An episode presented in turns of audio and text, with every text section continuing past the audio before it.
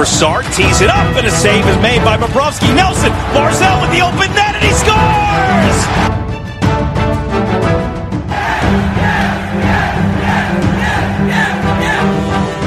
Hi, and welcome to the Locked On Islanders podcast, part of the Locked On Podcast Network, your team every day.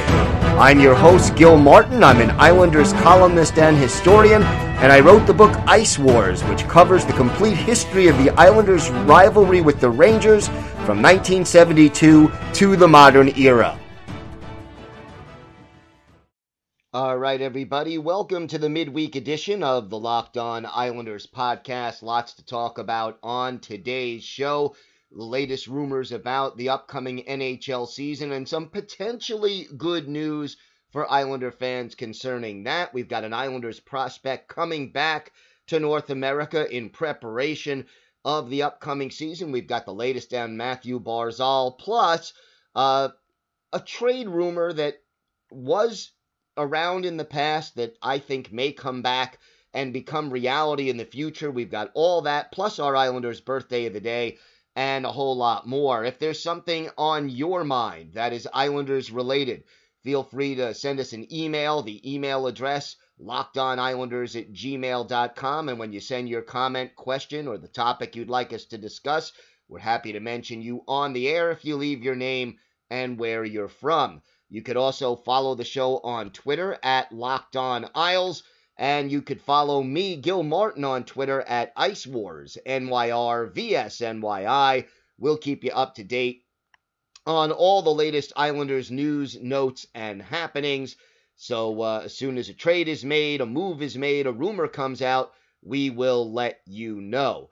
Uh, all right, so let's get things started with the latest information on the NHL's plans for starting this next season up. And we are now less than a month away from that projected January 13th starting date. Now, lots of rumors going on uh, as to what the season is going to look like. And right now, it's looking more and more like the NHL will not go to hub cities and that teams will play their regular season home games in their own buildings. So, what does that mean for the New York Islanders? First of all, it means that they will be playing their home games this year at the Nassau Veterans Memorial Coliseum.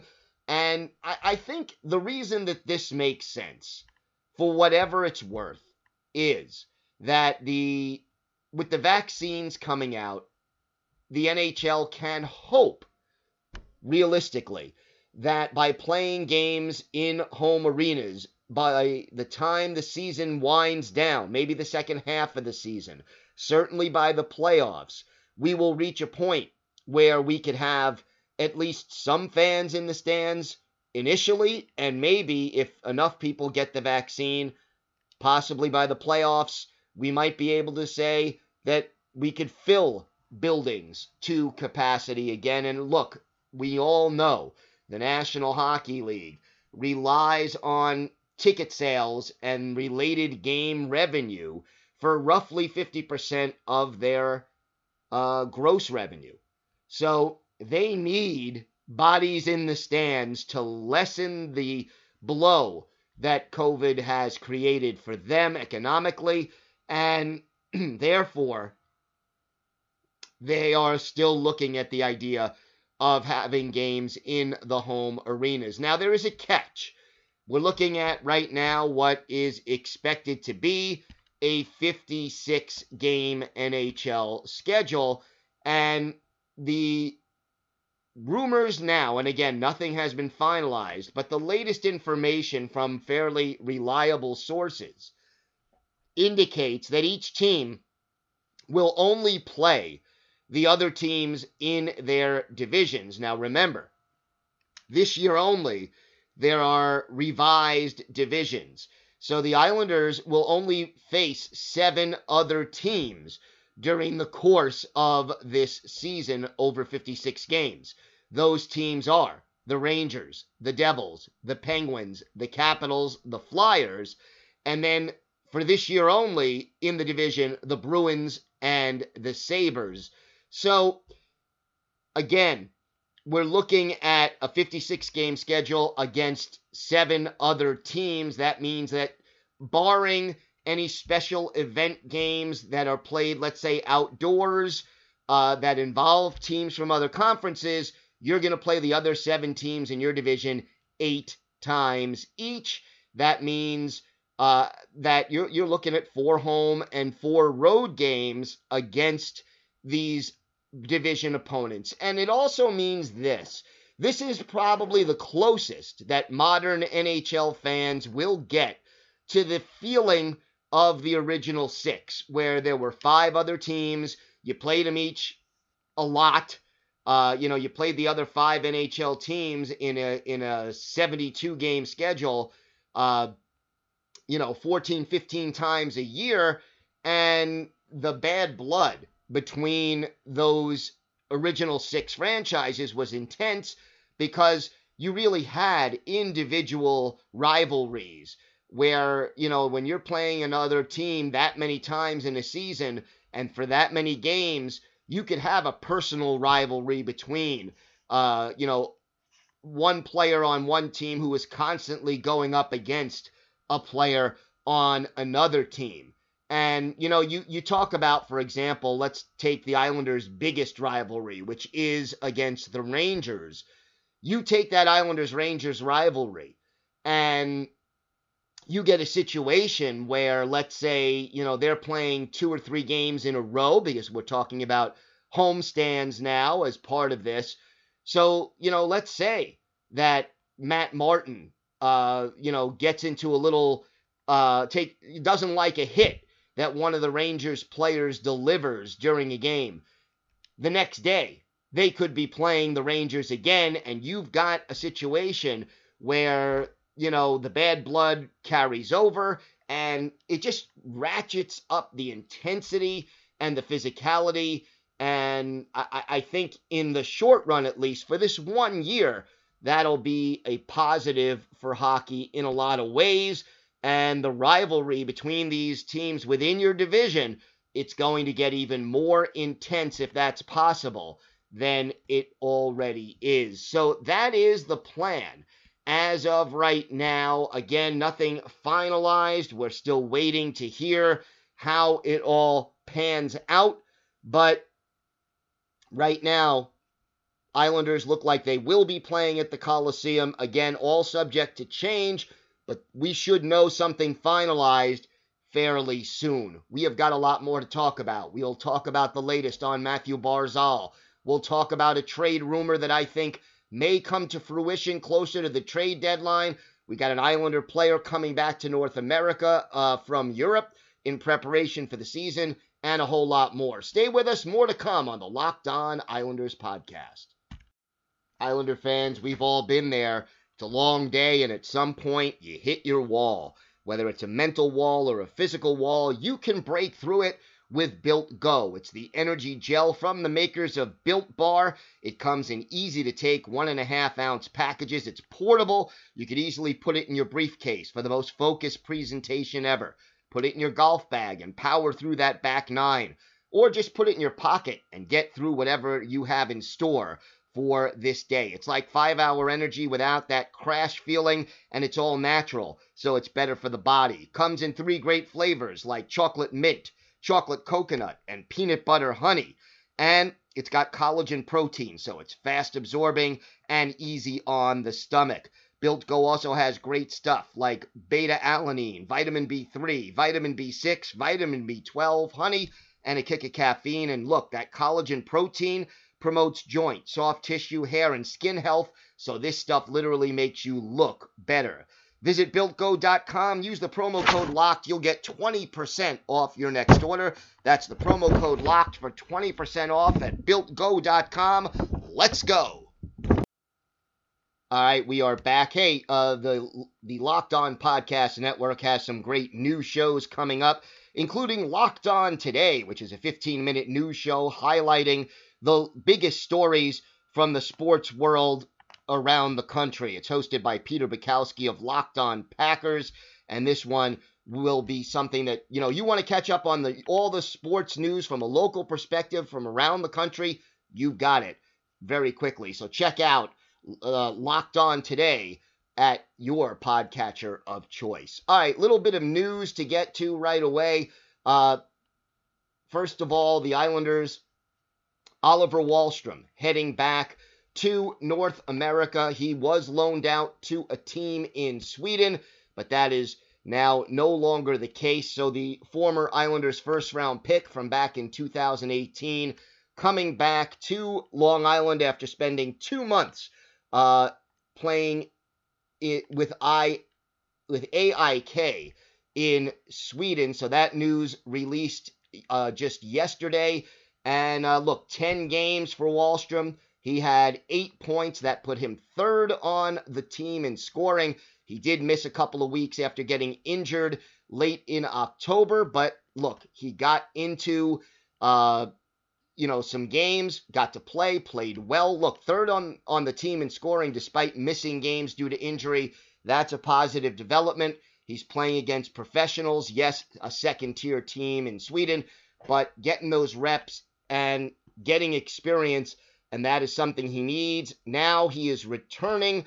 This will give him time to quarantine before the opening of training camp, and that sets him up to be ready for a chance at making the NHL roster. And, you know, to me, Kiefer Bellows and Oliver Wahlstrom probably fighting for one roster spot this year. And it'll be interesting to see, uh, you know, how this experience ends up helping Oliver Wahlstrom. And we'll keep an eye on that. But he's heading back. And that is just a good sign for everybody concerned because, you know, it means we're getting closer and closer to the startup, hopefully, of the upcoming NHL season. Time for our Islanders birthday of the day. Today, it's Craig Berube. Yes, the coach of the St. Louis Blues, who won a Stanley Cup with them just a couple of years ago. He will turn 55 on Thursday. And uh, Berube, who was mostly a tough guy in the National Hockey League, uh, really only spent part of one season with the Islanders. It was 2000, 2001. Broke into the league uh, with the Philadelphia Flyers. Was not drafted, but played with the Flyers, the Leafs, the Flames, the Capitals, uh, and then joined the Islanders before uh, finishing his NHL career with the Calgary Flames. Has since gone on to coach the Flyers and the Blues, and of course won a Stanley Cup with the Blues in 2019 as their coach. Berube, one of those guys that fans really like because of his toughness, his hard work ethic, and uh, wasn't here all that long, but certainly uh, had a few memorable fights. We're going to look at one of his better games as an Islander, March 14th, 2001, at the Mellon Arena in Pittsburgh, Islanders and Penguins. Chris Terreri in goal for the New York Islanders. Jean-Sebastien Aubin in between the pipes for the Penguins. Islanders came into this game uh, near the bottom of the standings back in 2001, while the Penguins were, uh, you know, a playoff caliber team for sure. But the Islanders got on the board first late in the first period. Tim Connolly strikes his ninth. Claude Lapointe and Roman Hamrlik, the helpers, at 13:22 after 20 minutes. The Islanders held a 1 0 lead in that first period. Craig Berube dropping the gloves with Bob Boughner of the Penguins. And those guys, they went at it many times during Berube's NHL career. And uh, this was a tough fight. We'll call it a draw, uh, if you can recall that fight. In the second period, the Islanders did the one thing they couldn't do against those Penguins teams. They got into penalty trouble. And basically, with uh, Branislav Mezei in the box for interference, Mario Lemieux takes advantage. He gets a power play goal, his 28th from Martin Straka at 8:39 and after two periods we were all even at one apiece. But early in the third period, we have Dave Scatchard breaking the 1-1 tie, his 16th of the year from Bill Muckalt and Craig Berube. So Berube a fight and an assist in this game. Time of the goal 255 and the Islanders had a 2 to 1 lead. They make that one hold up until Eric Cairns adds an empty net goal at 1956. Mark Parrish with the only assist and the Islanders skate away with a 3 to 1 win. Chris Terreri 33 saves in this one to lead the Islanders to victory. Uh, as I mentioned, one assist and a fighting major for Craig Berube in just 7 minutes and 24 seconds of ice time. No multiple point getters for the Islanders in this one, but Eric Cairns, Claude Lapointe, and Dave Scatchard were each a plus two, while Tim Connolly led all Islanders with five shots on goal. So that is our Islanders' birthday of the day. Again, a day early. Wishing a very happy 55th birthday to Craig Berube. Uh, who was briefly a New York Islander. And uh, again, happy birthday to Craig Berube. We've got a lot more to talk about, including the latest on the Matt Barzal situation and a trade that I think is a real possibility for the Islanders this season. More to come on the Locked On Islanders podcast. All right, we are back. And look, you've heard me talk a number of times on the show in recent weeks that I don't think the Islanders are going to make a big free agent signing. They just don't have the cap space. And I don't anticipate a major trade being made during this offseason. And I've argued because of the way the cap is structured and because of the way that Lou Lamoriello tends to be a very patient general manager that the Islanders are likely to look to add that extra goal scorer right around or just before the trade deadline. And, you know, one player who I think would make a lot of sense for the Islanders to acquire in some ways is Zach Parise, who is still with the Minnesota Wild.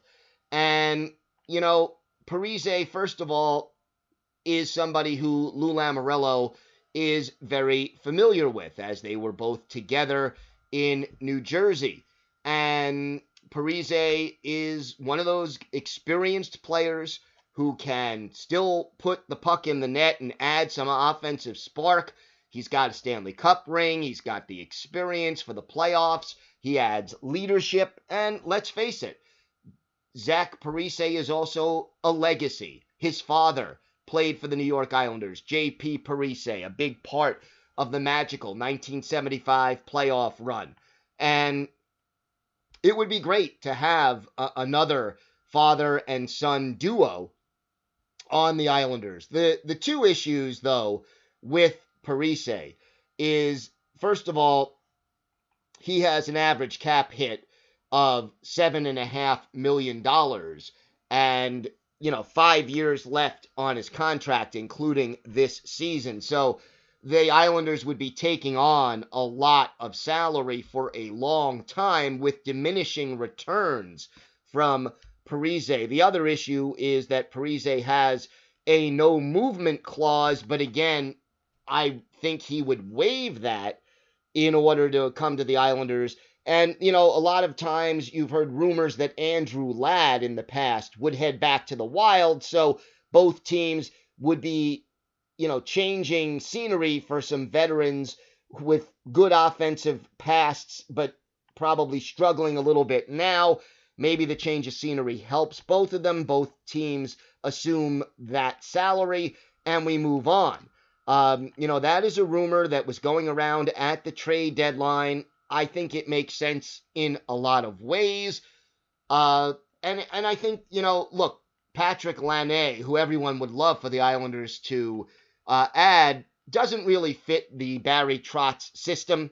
Is not more of a defense first play uh, player. Zach Parise really is, and you know, Parise is responsible in his own zone. He's familiar with the way Lou Lamoriello wants teams to play.